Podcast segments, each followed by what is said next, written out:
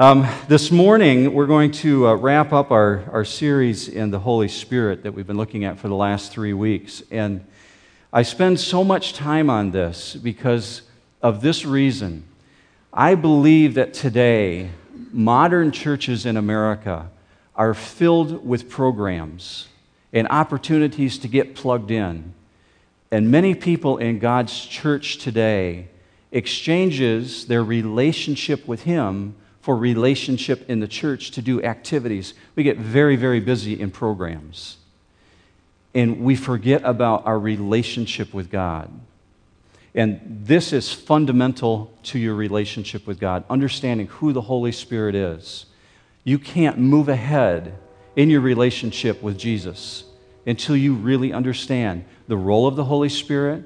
So, we spent the first week in understanding who the Holy Spirit is and how He was given to us. And last week we spent so much time in the fruits of the Spirit so that you could really understand what it would look like to have the Spirit active in your life. And this week we want to look at the gifts of the Spirit. As a whole, I think churches in America are doing a lousy job of discipling Christians, of making them more like Christ. That's why we have the mass departure rates from churches people walking away because they really don't understand God's word. And in the tough times, they don't have any core to fall back onto. And the Holy Spirit is part of your core.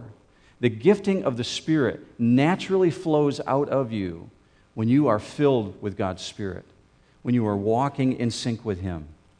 Now, we're going to explore Ephesians this morning. And while we're exploring Ephesians, I want to give you a little background that will help you understand more of what the writer Paul was saying by understanding his nature and some of the things that he went through. Let me illustrate it for you this way. I came across a phrase that I want to draw to your attention. Let's bring up the first phrase of that. I believe in the sun even when it's not shining. Sounds like perhaps words to a nice song. Let's see the second phrase. I believe in the sun even when it's not shining, in love even when I am alone. It's not the words to a song. If you knew the background behind this phrase, it might have significantly more impact in your life. I came across this in the writings that were found in a closet in 1945 inside Nazi occupied Germany by a young girl who was hiding from the Nazis. She was being sheltered. Now, read this with a new set of eyes, understanding who wrote it. I believe in the sun even when it's not shining, in love even when I am alone, and in God even when He is silent. A prisoner in a dark closet writes with greater depth. A prisoner who's been locked away. Paul, when he writes the book of Ephesians, is a prisoner, a prisoner of the Lord. He's been locked away in Rome. Now, he had some freedom at this stage in his life, but he was still under Roman guard. In the same way that this young lady wrote the ache of her heart, Paul was writing to us, to the people at Ephesus, a church that he established in the little town called Ephesus, the ache of his heart. This is the book of Ephesians. I want you to look, look, at Ephesians chapter 4 with me. I think if you have the black Bible that's in the pew in front of you, you'll find it like around 100 and page 52.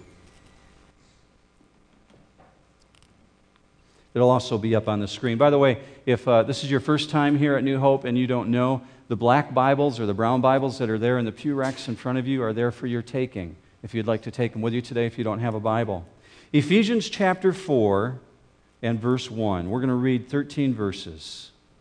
Therefore, I, the prisoner of the Lord, implore you to walk in a manner worthy of the calling with which you have been called, with all humility and gentleness, with patience showing tolerance for one another in love, being diligent to preserve the unity of the Spirit in the bond of peace.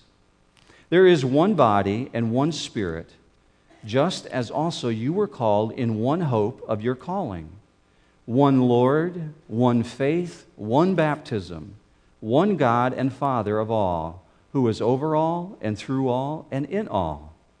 But to each one of us, grace was given according to the measure of Christ's gift.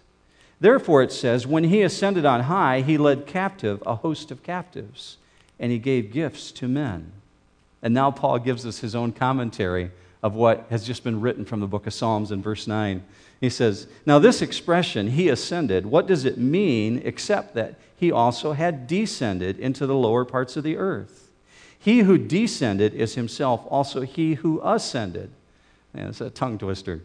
Far above all the heavens, so that he might fill all things. And we wrap it up from verse 11. And he gave some as apostles, and some as prophets, and some as evangelists, and some as pastors and teachers, for the equipping of the saints for the work of service, to the building up of the body of Christ.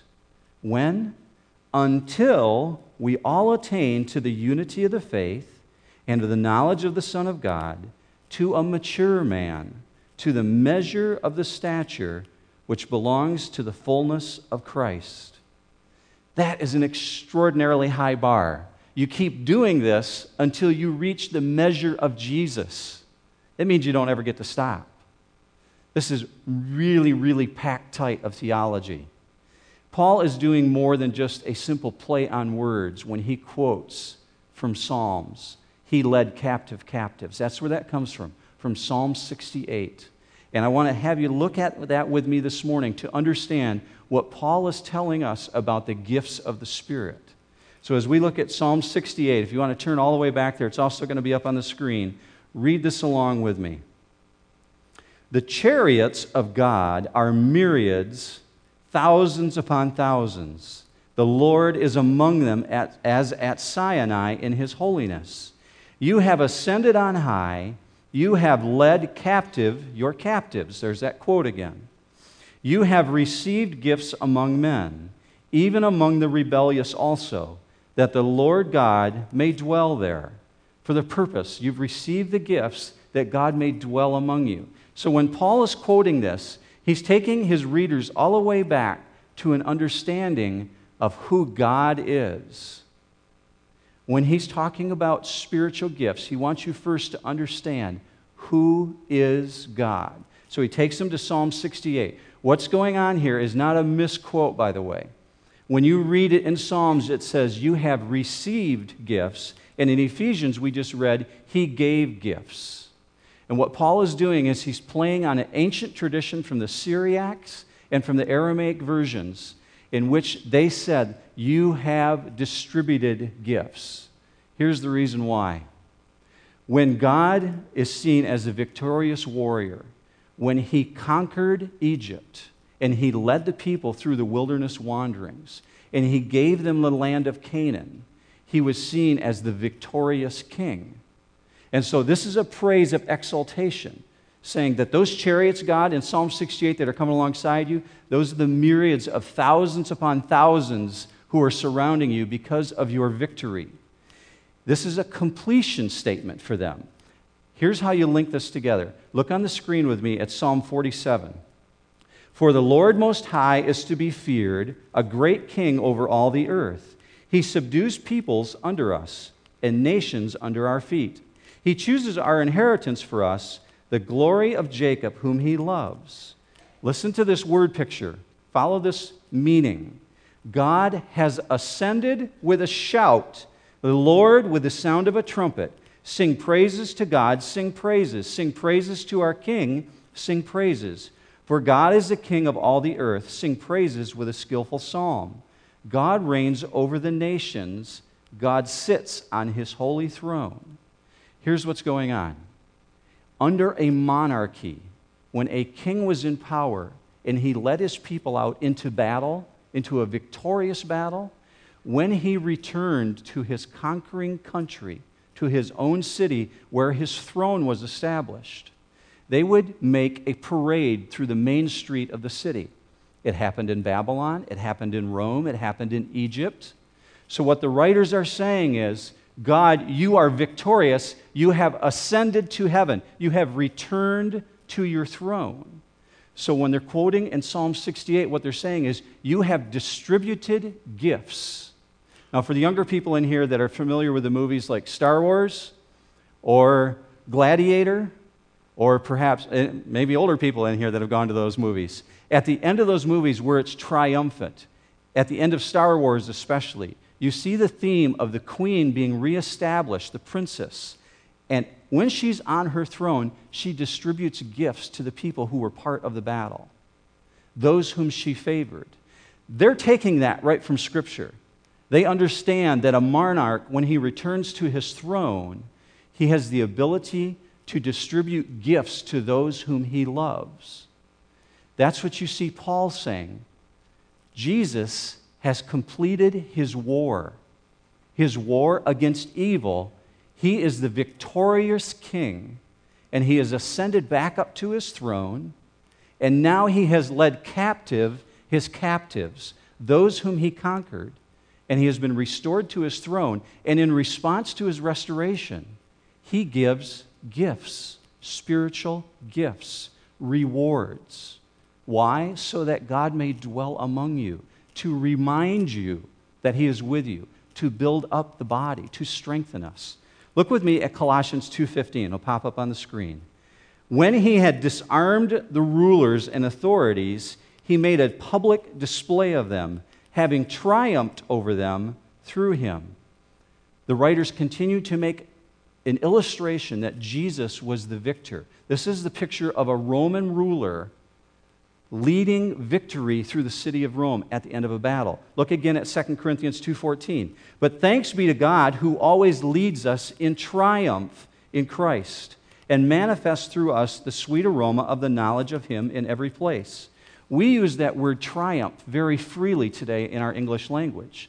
But triumph was literally, let's bring that up on the screen, the word triumph. There we go. It means to conquer. It was a procession.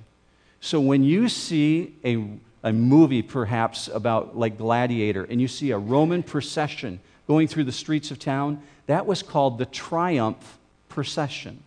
Jesus is the victor. Now, after his ascension, he returned to the throne. He is the victorious king. And what he does in response, he's giving gifts back to his people. He's giving gifts of reward.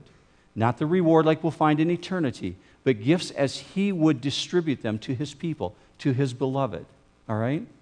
Now, we're going to go back to Ephesians again, if you want to take a minute and turn back there.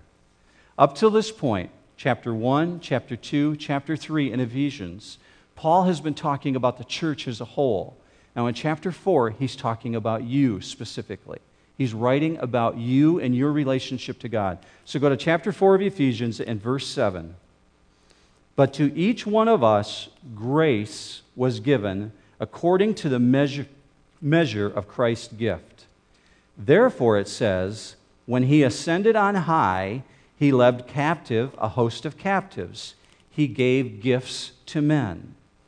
Within the body of Christ, each member, those who follow Christ, who are Christ followers, true believers, God gives gifts and this is not talking about charisma gifts. We use the word charisma. This is talking about charis without the ma. There's no charismatic involved here. This is an equipping grace. That's what he's referring to. You have been equipped. So he uses the word grace, charis, meaning you have been equipped by God.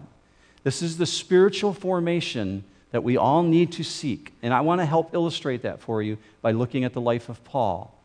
I'm going to have you um, just read along with me on the screen so that you can see the development of spiritual formation in your life, which is consummated in spiritual gifts being used in the body. Read some of these verses along with me on the screen as we look at how Paul was formed for God's service in the area of Paul's spiritual gifts.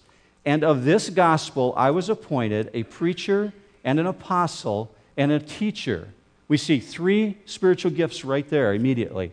Paul was a preacher, he was an apostle, the apostolic gift of shaping churches and forming churches, and that he was a teacher. We also look at Paul's heart. Read this one. My constant ambition has been to preach the gospel where the name of Christ was previously unknown and to avoid building on another man's foundation. Constant ambition, my heart ache is to build the church of God. And then another one. However, I consider myself my life worth nothing to me if only I may finish the race and complete the task the Lord Jesus has given me, the task of testifying to the gospel of God's grace. Now look with me at Paul's personality. The reason I'm doing this with you is you remember that when we spoke a few weeks ago about God weaving a common thread through your life, which is pointing to the track trajectory you should be on? When you look at how God shaped and formed, He gave you experiences, He gave you His heart. Look with me now at Paul's personality, how that played into what he did.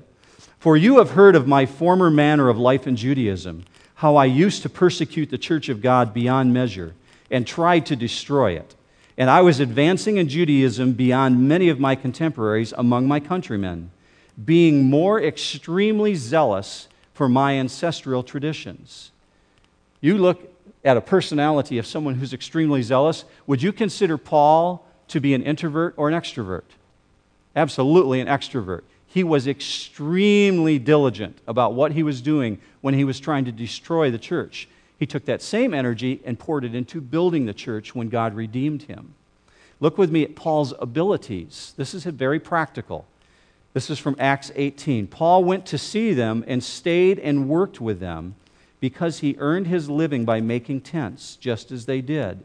He debated in the synagogues every Sabbath, trying to convince both Jews and Gentiles. So we see in there that he had very specific abilities to make tents and to earn a living, but he was also a debater. You may not have known that about Paul, but he was extraordinarily intelligent.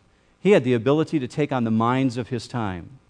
He was sharp and very quick witted. Those were some of his abilities. Now look with me at Paul's spiritual experiences. Just stay with me and you'll see where we're going on this. His spiritual experiences, watching Stephen be stoned, that forever impacted Paul's life. The conversion on the Damascus Road, three years maturing in Arabia. This is not the Arabia you might think of, this was east of Samaria, the eastern countries in Asia and that he received a special vision from God.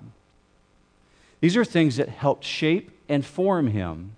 You could take some of these same categories and plug in your own experiences, your own abilities, your own personality, your own heart, and they would consummate together when you used one more piece of the puzzle your painful experiences. Look with me at Paul's painful experiences.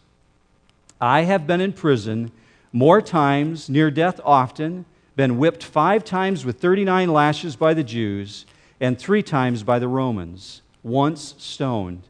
I have been in three shipwrecks and once spent 24 hours in the water. In my travels, I have been in danger from floods, robbers, enemies, wild animals, and false friends. I have served long hours without sleep or food or shelter or even clothing. One more painful experience for him.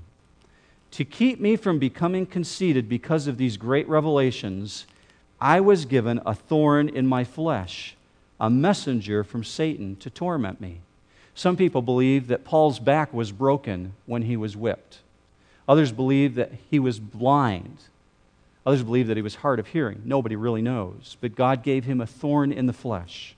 And one last thing that you might not think to loop into your spiritual gifting this would be your educational experiences. Look at Paul's from Acts 22. I received my training at the feet of Gamaliel, and I was schooled in the strictest observance of our father's law. Studying under Gamaliel would be like today if you wanted to be in law, going to Harvard or Yale. You would excel beyond your contemporaries. How does all this fit into your spiritual gifts? God uses all of these things we've just reviewed plus your spiritual gifts to build up the body of Christ. It helps to form who you are so that you can serve each other within the body. So, here, before we get into the, the uh, spiritual gifts list, and there's one inside your bulletin, hopefully you got that this morning. We're going to go over that in just a minute. I want you to remember 10 truths. Go ahead and pull out this item that was inside your bulletin this morning. because we're going to use that as a checklist. Here's 10 truths, though, that are not on that list that I want you to remember. They're going to come up on the screen. Only believers have spiritual gifts. Every Christian has at least one gift. Y'all have something. No one receives all of the gifts. Number four, no single gift is given to everyone. Number five, you can't earn a spiritual gift. The Holy Spirit decides what gift you get. Number seven, the gifts I'm given are permanent. Number eight, I am to develop the gifts God gives me. Number nine, it is a sin to waste the gifts that God gives you. And 10, using my gifts glorifies God and grows me. Now, I believe that when we launched this church, that God drew those here who are part of New Hope with a specific purpose in mind of using the gifts that He has placed within you to build up His body. Not necessarily to grow in numbers, but to edify, to strengthen, to walk alongside each other. God gives gifts for the purpose of strengthening and edifying and bringing glory to Himself. So, as you look at this list with me together, what I would like you to do is pull out a pen or pencil. And it doesn't matter how old you are. If you see one of these gifts as being reflective of your personality, you need to circle that arrow. This is not a test, but this is for you to use as you think about the ways God might use you within the body. Some of you have, may have taken spiritual gift tests before. Chances are I would wager 90% of the people in a room in a church have never taken a spiritual gifts assessment test. Most people don't bother to do it. So, what you're doing is unique.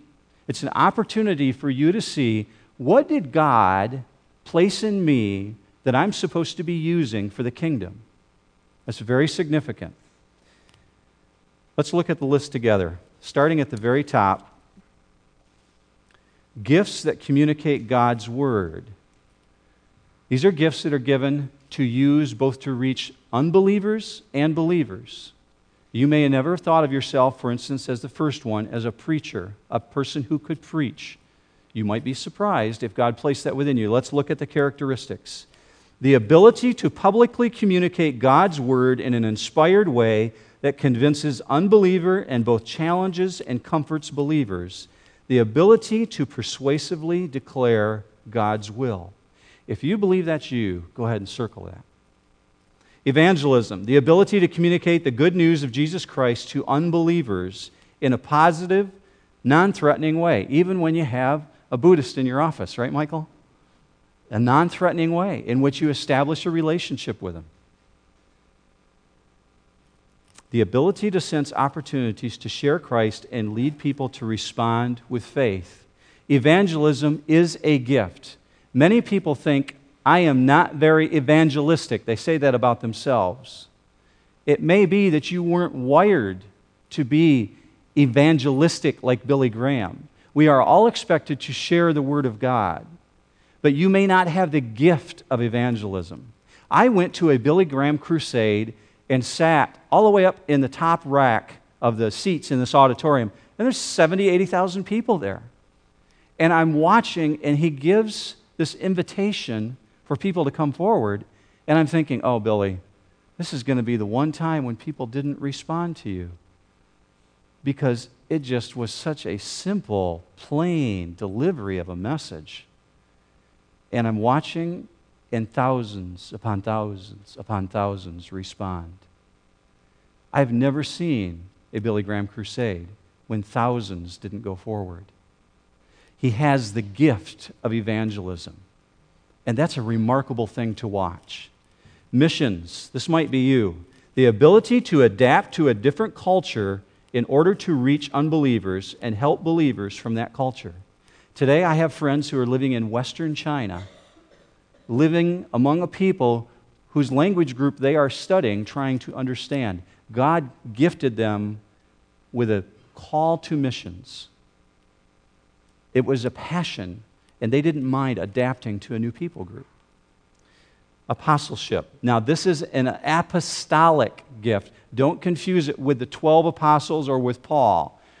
An apostolic gift is the one who would like to be involved in church planting, okay? Establishing churches. The ability to start new churches and oversee their development. You all might fit into that group since you're here at a brand new church. Gifts that educate God's people, teaching. The ability to educate God's people by clearly explaining and applying the Bible in a way that causes them to learn. The ability to equip and train other believers for ministry. Encouragement. The ability to motivate God's people to apply and act on biblical principles, especially when they are discouraged or wavering in their faith.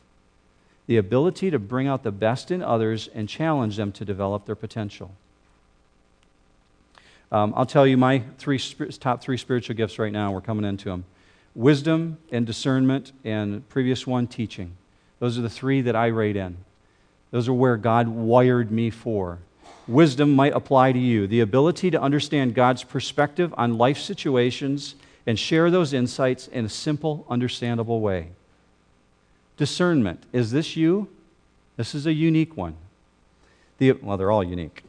The ability to distinguish right from wrong, truth from error, and to give an immediate evaluation based on God's Word. The ability to discern whether the source of an experience is Satan, self, or God's Spirit. The next one is a gift of knowledge. The ability to discover, collect, analyze, and organize information that is vital to the individual believer or the entire church family the ability to comprehend a large amount of information and provide it when needed for effective decision making. If that's you, perhaps men, that might be a great gift that would prepare you for being an elder or a deacon. Decision making. Gifts that demonstrate God's love, service, the ability to recognize unmet needs in the church family and take the initiative to provide practical assistance quickly, cheerfully, and without need for recognition. We already mentioned Bill Opeland this morning. Bill came to me and said, Could I lead the Operation Christmas Child program? I didn't have to hunt him down and ask him to do it. It's a gift of service. Mercy, the ability to detect hurt and empathize with those who are, on, who are suffering in the church family.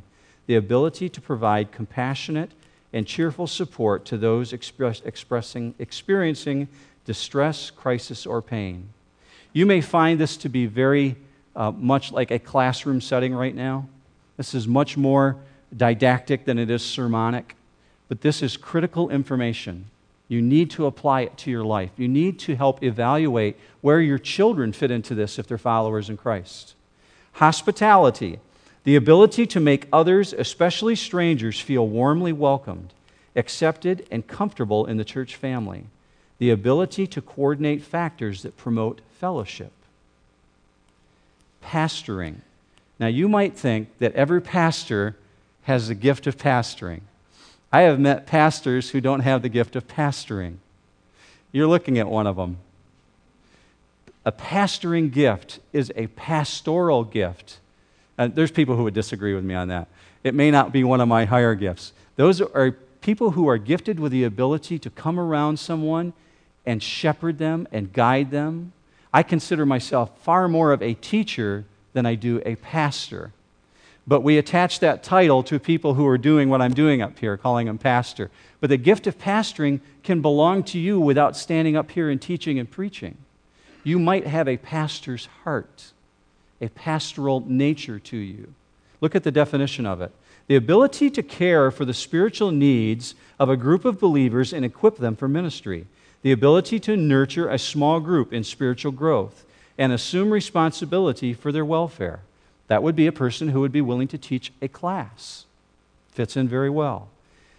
The gift of giving. And if you think this is not a gift, you would be wrong. There are those who are just burdened and they cannot explain it to give abundantly out of their heart. It is a gift. The ability to generously contribute material resources and or money beyond the tithes so that the body may grow and be strengthened. The ability to earn and manage money so it may be given to support the ministry of others. I have a friend who established a business way back in the 1970s, actually 1960s. He started it out with $67. He grew it into a multi billion dollar empire. He died having given away nearly everything that he owned. He told me when I sat in his office one day, My intent is to die a pauper. So he set up a trust account so he would just have enough to survive on. But he kept giving away and giving away, and his bookkeepers are going, Well, you're giving away too much. And he just had a burden to do that. He wanted to give what God had blessed him with. Now, the last uh, two that we're going to go into before we just talk briefly about the prayer related gifts gifts that celebrate God's presence, music. The ability to celebrate God's presence through music, either vocal or instrumental, and to lead the church family in worship. You may not have thought of this one before. Arts and crafts. The ability to build, maintain, or beautify the place of worship for God's glory. The ability to express worship through a variety of art forms. The reason I gave you this printout today is so you could take it home and read the scripture that's attached to each of those and understand the context in which it was written to see if it really applies to your life. And at some point, I would love for you just to have a conversation with me in which you come up and say, you know what?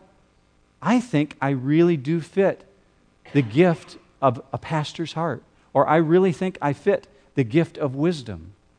There's a place for you to fit in within the church body. God didn't give you that gift by accident.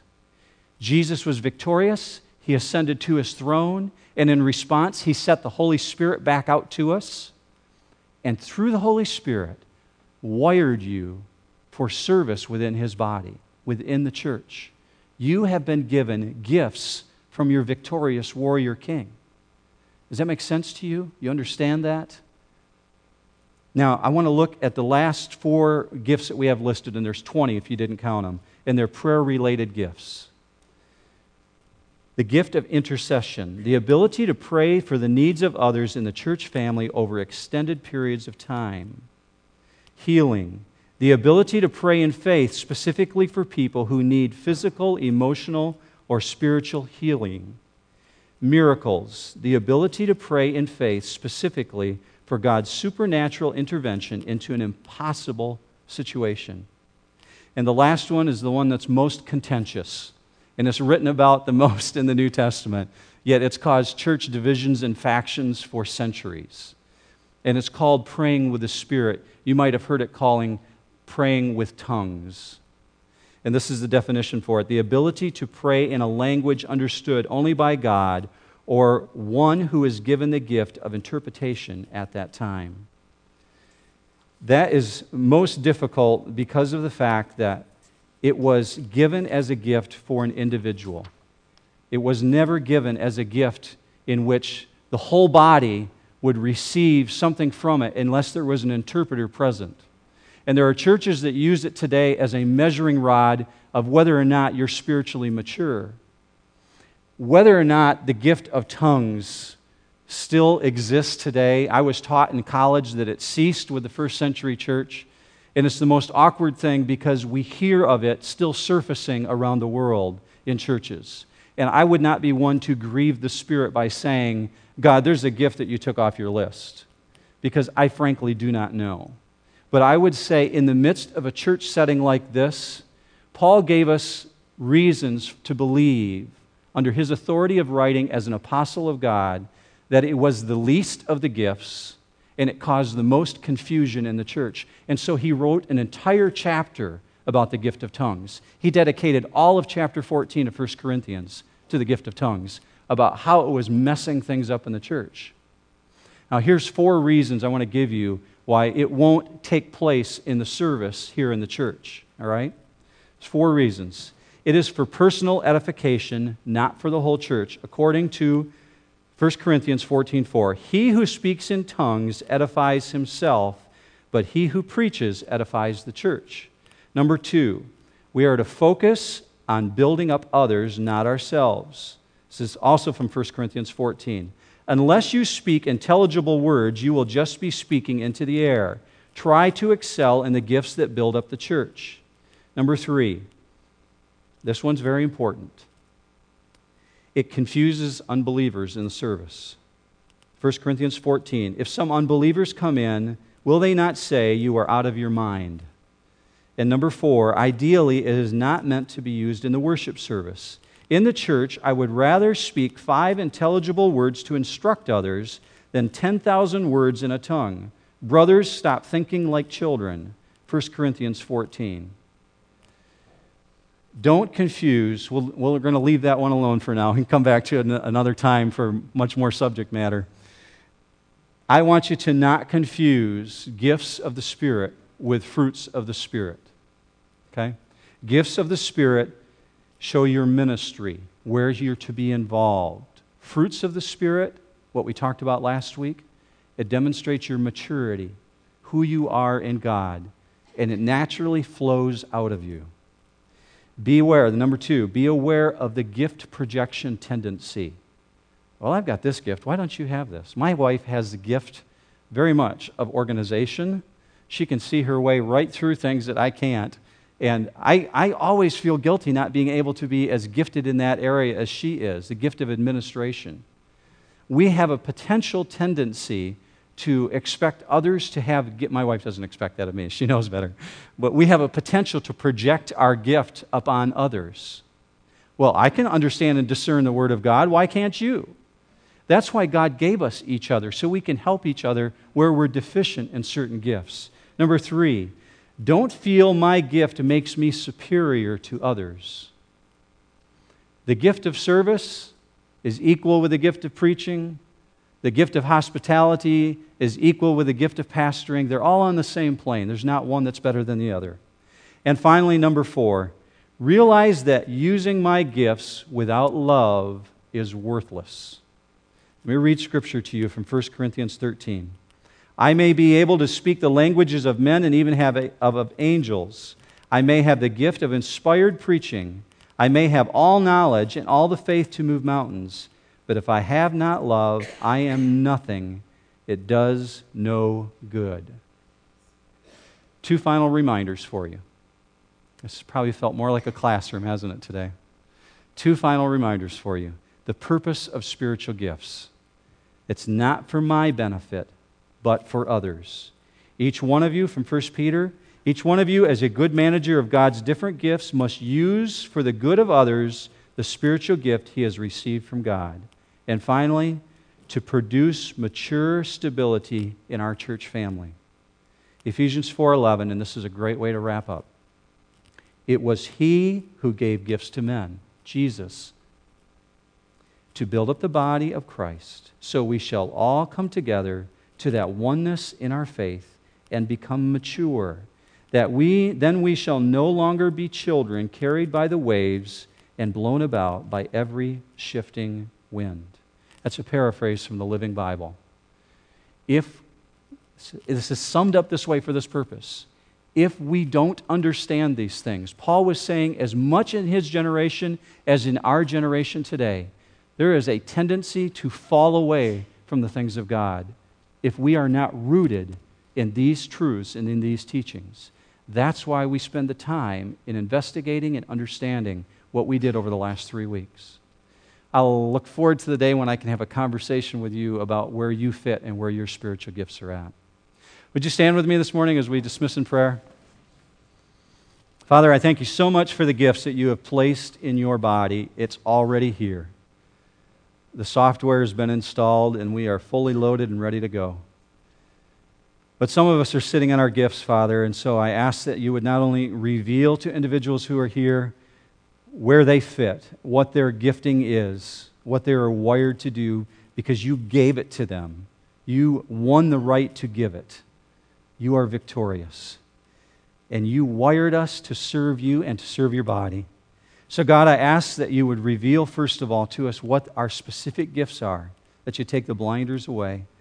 And then, God, make us bold enough and willing enough to use it for the edification of your body, so that we can be a church presented unto you that is fully mature. God, we desire that so much. We ask all these things in Jesus' name. Amen. Have a great Thanksgiving.